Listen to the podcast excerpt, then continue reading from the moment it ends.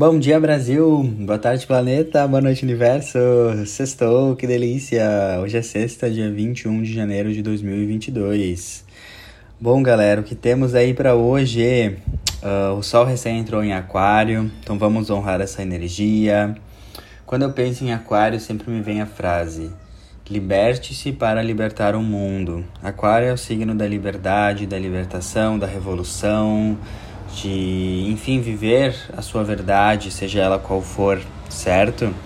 E o que eu aprendi com Aquário é isso, né? Que pra gente ajudar o mundo a ser um lugar mais livre, a gente primeiro precisa uh, libertar nós mesmos, libertar nós mesmos de padrões, de crenças, de pessoas, de situações. Então, foca muito na tua liberdade, tá? Porque tu focar na tua liberdade, seja ela qual for, qual liberdade tu almeja, uma liberdade de trabalho, uma liberdade financeira, uma liberdade de consciência, uma liberdade de relacionamentos, isso vai ajudar a trazer mais liberdade para o mundo. A tua liberdade está intrinsecamente conectada com a liberdade do mundo, né? Então, honra a sua liberdade.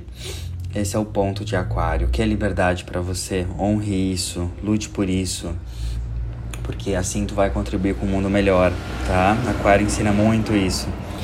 E bora lá então para as outras energias do dia. Uh, a lua está cheia ainda, então as emoções ainda podem estar transbordando, intensas, da lua cheia que a gente teve em Câncer no início da semana. Uh, como a lua cheia aconteceu em Câncer e o signo em que a lua cheia ocorre no momento exato nos influencia a semana toda, prestem atenção porque toda essa semana a gente está numa energia de transbordamento emocional, revelações e esclarecimentos sobre os assuntos cancerianos, que é casa, família, passado, ancestralidade, emoções, vulnerabilidade.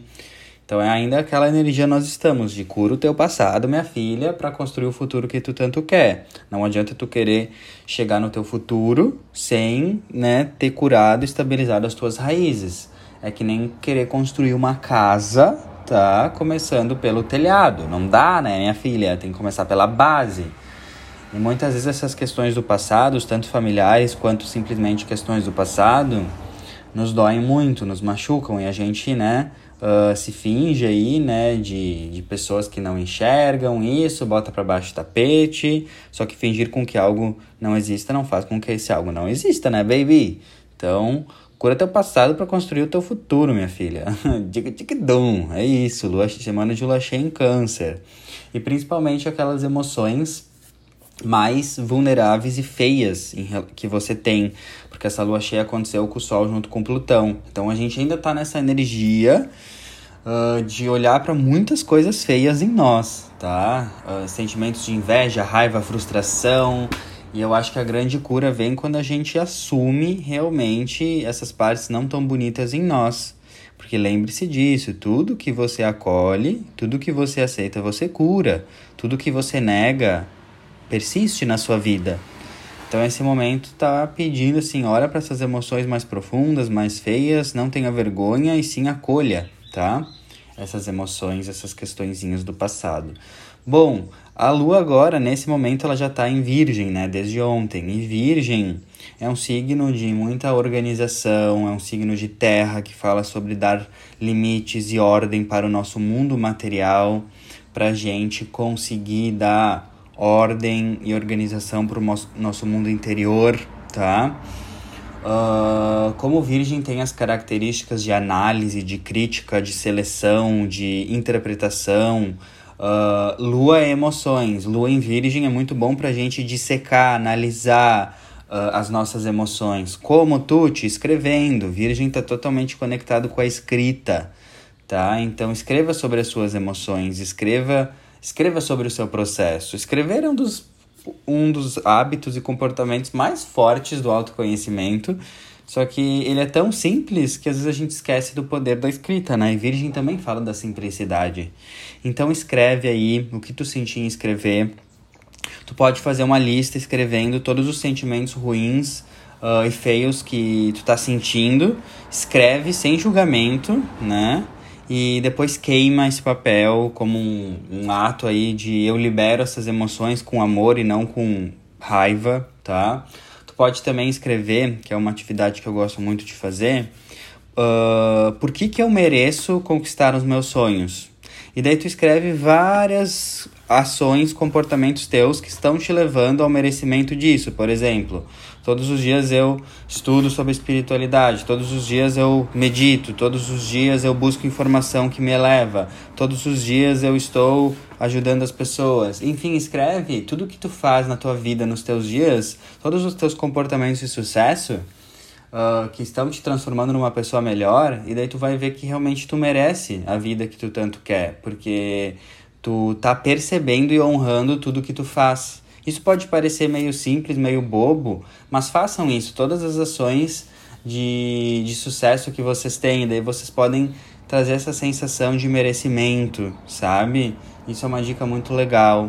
Mas eu indico muito na Lua em Virgem, organização do mundo externo e das agendas e dos horários e da vida, colocar a ordem na bagunça, escrever, escrita terapia, e também Virgem fala de saúde, tá? Saúde e limpeza, né? Então limpar também os ambientes, fazer uma purificação externa e interna.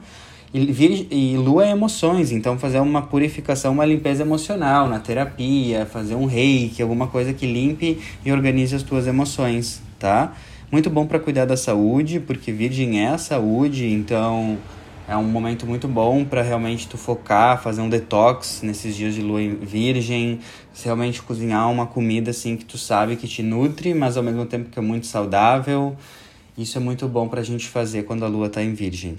E essa Lua em Virgem está fazendo um grande trígono, ou seja, ela está se conectando com dois outros planetas ao mesmo tempo e faz um grande trígono, que nós astrólogos chamamos no céu. Então, esse, esse tri, trígono, o grande trígono é um triângulo, e numa ponta está a Lua em Virgem, na outra ponta está Vênus em Capricórnio, e na outra ponta está Urano em Touro. Então, eles estão se conectando, esses três planetas, Lua, Vênus e Urano.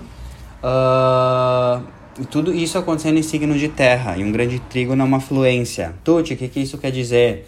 Uma fluência muito grande no dia de hoje, tá? Para organizar o mundo material, signo de terra é isso, então coloca a ordem no teu mundo material.